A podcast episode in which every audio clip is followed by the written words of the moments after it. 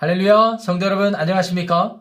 오늘도 주님의 말씀으로 하루를 시작하고 주님과 동행하며 기분 좋은 하루 되시기를 축복합니다. 여러분, 창세기 19장에 가시면 소돔과 고모라 그 성에 살던 백성들이 그들의 죄악 때문에 하나님의 심판을 당하는 그런 이야기가 소개되어 있습니다. 그런데 안타까운 사실은 그 소돔과 고모라 성에 의인이 10명만 있었다면 하나님의 무서운 진노의 심판을 면할 수 있었다는 사실에 있습니다. 여러분 아시다시피 창세기 18장에 가시면 그 성을 그 성읍들을 심판하러 가시던 여호와의 사자들을 아브라함이 가로막고 대화하는 장면이 등장을 하는데요. 50명에서 시작된 그런 대화가 10명에 이르기까지 50명, 45명, 40명, 30명, 20명, 10명에 이르기까지 의인의 숫자가 그 정도만 있었어도 여호와의 사자들이 그 성을 심판하지 않겠다라고 하는 그 대화가 소개되어 있어요. 의인의 영향력 얼마나 중요한지 모릅니다. 우리 시대의 이 같은 점을 생각해 보면 우리 믿는 자들이 하나님 앞에 의롭다 칭함받은 의인으로서 이 세상에서 어떠한 영향력을 가져야 할지에 대한 많은 고민을 안겨주는 그런 점이 아닐 수 없습니다. 다시 말씀드려서 믿는 자들의 영향력이 매우 중요한 시점, 중요한 시대를 살고 있다 할 수 있겠습니다. 오늘 저와 여러분들이 묵상할 구약성경 잠언 11장 1절부터 15절 내용 중에 특별히 9절부터 15절까지의 내용은 이와 같이 의인들, 믿는 자들이 이 세상에 어떠한 영향력을 끼쳐야 되는지, 그리고 어떠한 영향력이 발휘돼야 되는지를 제대로 소개하고 있다고 할 수 있겠습니다.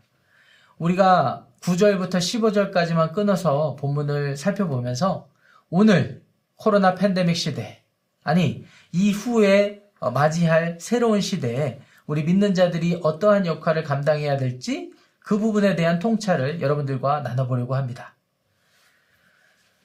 악인은 입으로 그의 이웃을 망하게 하여도 의인은 그의 지식으로 말미암아 구원을 얻느니라. 의인이 형통하면 성읍이 즐거워하고 악인이 패망하면 기뻐 외치느니라. 성읍은 정직한 자의 축복으로 인하여 진흥하고 악한 자의 입으로 말미암아 무너지느니라.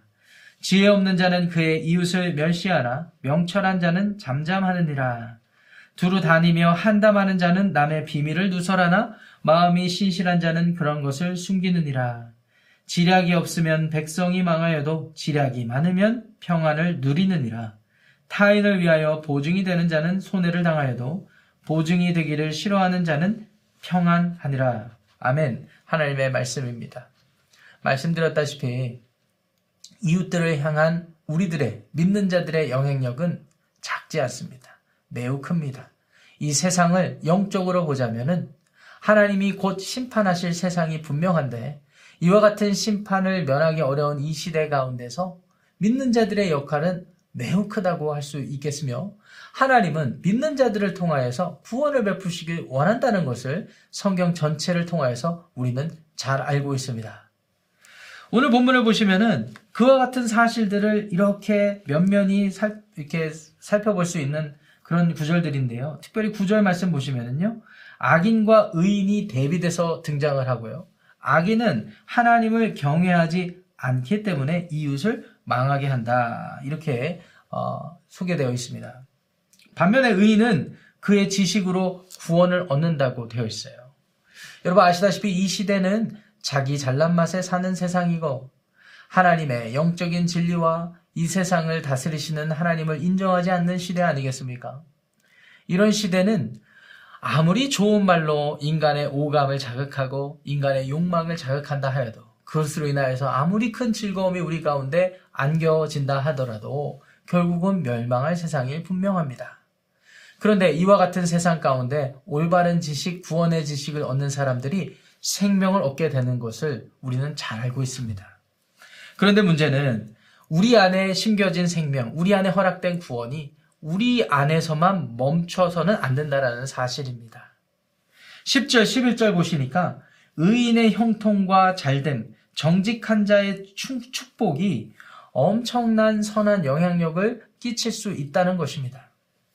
10절 말씀 보시면 의인이 형통하면 성읍이 즐거워한다. 11절 보시니까 정직한 자의 축복으로 인하여서 성읍이 진흥한다. 이렇게 묘사하고 있습니다. 여러분 이 사실을 어떻게 이해하고 계십니까? 아, 우리 하나님 믿는 자들이 부자가 되어서 아니 많은 권력을 어, 갖추어서 이 세상을 변화시키고 이 세상을 선하게 만들어야겠다. 이와 같은 것도 현실적인 적용점이 분명히 될 수 있지만 먼저는 우리가 영적으로 접근해야 되겠죠. 물질적인 것들이 전부라고 믿는 지혜 없는 이 세상, 어리석은 이 세상, 악하고 타락한 이 세상 속에 믿는 자들이 영적인 지혜를 갖추고 이 세상 가운데 복음을 바르게 선포할 때 우리가 믿는, 우리가 보는, 우리가 믿고 보는 물질적인 세상이 전부가 아니오.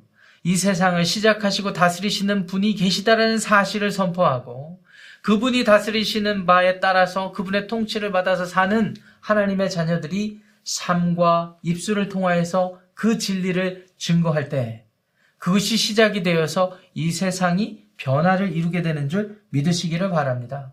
그 결과는 실로 우리가 생각하는 것 이상의 것들입니다. 반대로 악인들로만 가득 찬 세상이면요. 멸망할 수밖에 없다는 사실이 동일한 본문 9절인 10절, 11절에 잘 소개되어 있습니다.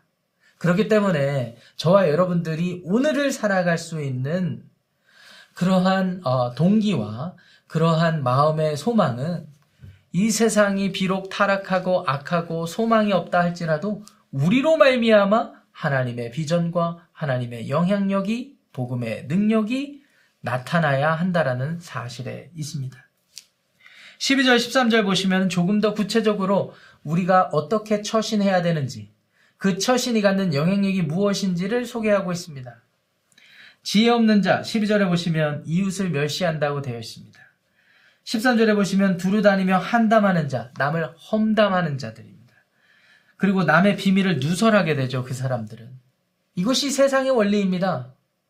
그런데 믿는 자들은요, 명철한 자, 하나님의 지혜를 제대로 분별한 자들, 그 하나님의 진리를 제대로 이해한 자들은 어떻게 합니까?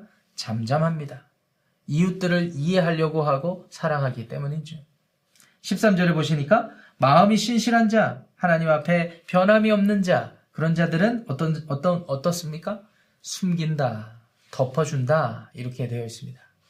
여러분, 팬, 코로나 팬데믹 시대에 우리를 더욱더 혼란스럽게 만드는 것은 단순히 코로나 바이러스라기보다는 코로나 바이러스를 당한 사람들의 분주함 때문일 경우들이 너무나 많은 것 같습니다. 마음의 분주함과 혼란함이 말을 만들어내고 불평을 만들어내고 더욱더 혼란함을 부추기는 결과들이 많이 나와요. 뉴스를 보십시오. 뉴스를 보면 오히려 불안해집니다. 오히려 혼돈에 빠집니다.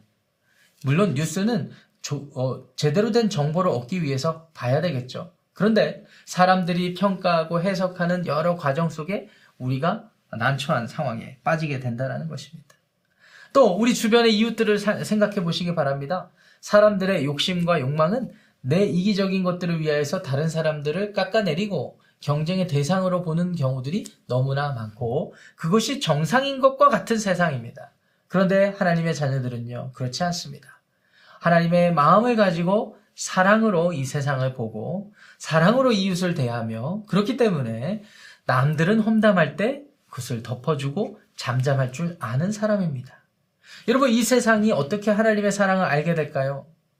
예수 그리스도께서 주신 세 계명 사랑으로 인해서 하나님의 사랑을 알게 된다는 사실을 기억하시기를 바랍니다.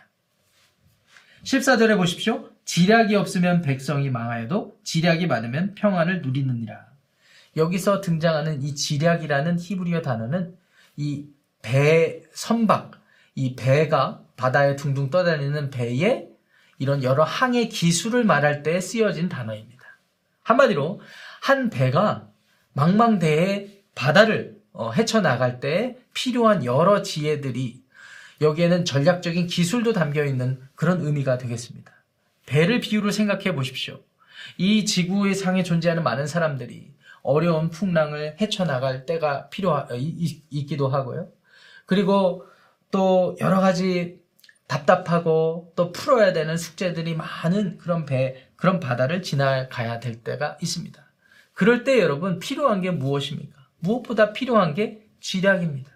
이와 같은 어려운 현실을 헤쳐나갈 지혜 말이죠. 오늘 표현대로 하면 지략이 필요합니다. 근데 지략이 없어요. 한마디로 이 백성들이 망하게 되는 이유, 그 배가 전복되어서 침몰할 수밖에 없는 이유는 그와 같은 전략적인 기술과 지혜가 없기 때문인데 반대로 지략이 많으면 어떻게 됩니까? 평안을 누리게 됩니다. 여러분 무엇이 지략이고 무엇이 지혜일까요? 하나님을 아는 것이 지혜의 근본이라 했습니다. 하나님을 경외하는 것이 이 세상을 살아나갈 수 있는 유일한 전략적인 기술이 되는 것입니다.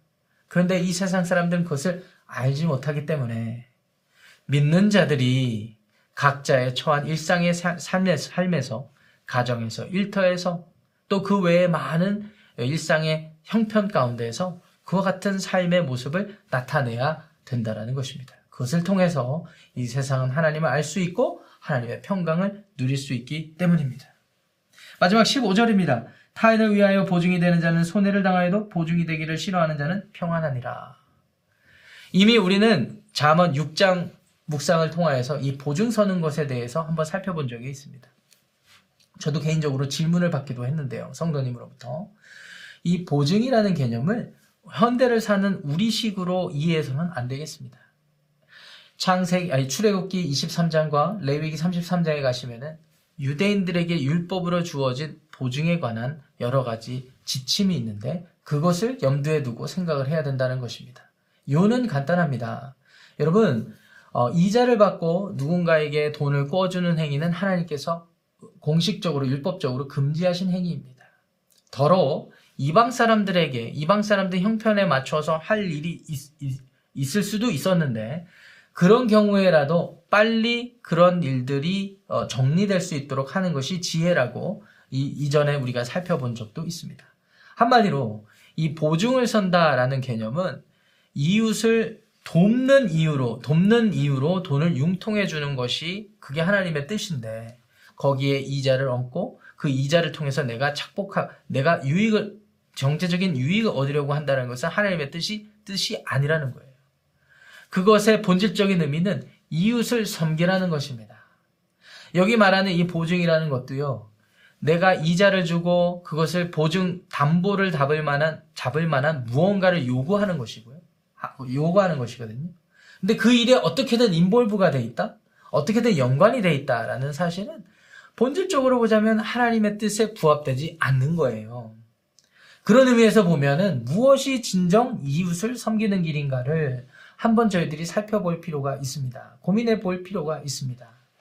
자, 여기까지 살펴보자면 의인들, 하나님의 자녀들, 예수 그리스도로 인해서 구원받는 자들이 우리의 이웃과 우리가 살고 있는 이 세상 속에서 어떤 영향력을 갖추어야 되는지를 통찰해 볼 수 있습니다. 한 가지 중요한 사실은요. 예수님께서도 말씀하셨다시피 우리는 믿는 우리의 믿음 자체로 이 세상의 빛과 소금이라는 사실을 기억하셔야 됩니다. 우리는 그 사실을 감출 수도 없고 이 세상은 그것을 발견할 수 발견하지 못할 리가 없습니다. 우리가 제대로 그리스도 안에서 거하고 그리스도 안에서 참 진리 안에서 열매를 맺는다면 말이죠. 사랑하는 성도 여러분, 코로나 팬데믹 상황, 우리 가운데 소망이 비춰지기도 하는 것 같고, 또 우리 가운데는 많은 그런 어, 사명과 역할이 요구되는 것 같기도 하는 이 시대를 살아가고 있습니다. 오늘 저와 여러분들이 말씀에 비추어서 우리가 감당해야 되는 역할이 무엇인지를 한번 생각하고 주님 앞에 우리의 이웃, 가족, 교우들, 그 밖에 많은 사람들을 어떻게 섬겨야 될지를 고민하며 하루를 시작하기를 원합니다. 여러분들의 삶이 이 세상의 빛과 소금인 것을 기억하면서 말이죠. 여러분들의 헌신이 주님의 놀라우신 사랑과 은혜를 나타내는 긍휼과 자비를 실천하는 통로가 되시기를 우리 주님의 이름으로 축복합니다. 말씀의 의미를 생각하면서 기도하겠습니다. 두 가지입니다. 하나님, 오늘 우리가 남을 위하여서 이웃을 위하여서 가족을 위하여서 헌신하며 이 세상의 빛과 소금으로서 영향력을 끼치는 삶이 되게 하여 주옵소서. 이렇게 기도하시고요. 두 번째는요. 8월 둘째 주에 계획되고 있는 우리 BBS 여름 성경학교를 위해서 특별히 기도를 부탁드리겠습니다. 특별히 섬길, 섬길, 섬겨야 되는 교사들이 많이 필요한 상황인데 여러분들 기도를 부탁드리고요. 이미 헌신하신 교사분들이 준비하는 모든 과정 가운데 성령의 지혜가 함께 있을 수 있도록 함께 기도해 주시고 제가 기도함으로 오늘 하루를 시작하겠습니다. 기도하겠습니다. 하나님 아버지 감사합니다.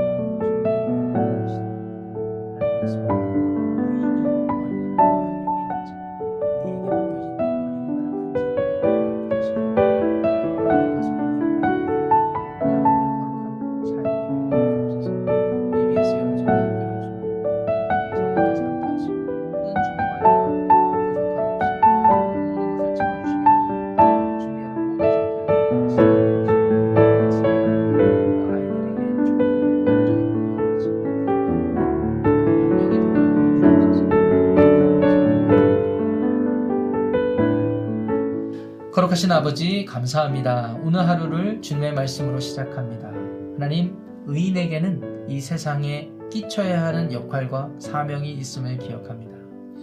하나님의 자녀들이 오늘 하루를 살아가면서 이 세상의 빛이요 소금이라는 사실을 기억하고 우리 각자에게 맡겨진 삶의 자리에서 어, 빛 대신 예수님 그리고 이 세상을 구원하신 예수 그리스도의 은혜와 긍휼과 자비를 나타내는 복된 삶이 되게 하여 주옵소서. BBS를 준비하고 있습니다. 준비하는 많은 손길들 하나님께서 복되게 하셔서 그 준비하는 모든 과정을 통하여서 아이들에게 선한 영적 영향력이 끼쳐지게 하여 주옵소서. 오늘 하루를 주님께 온전히 의탁하오며 우리 주 예수님의 이름으로 간절히 축복하며 기도합니다. 아멘.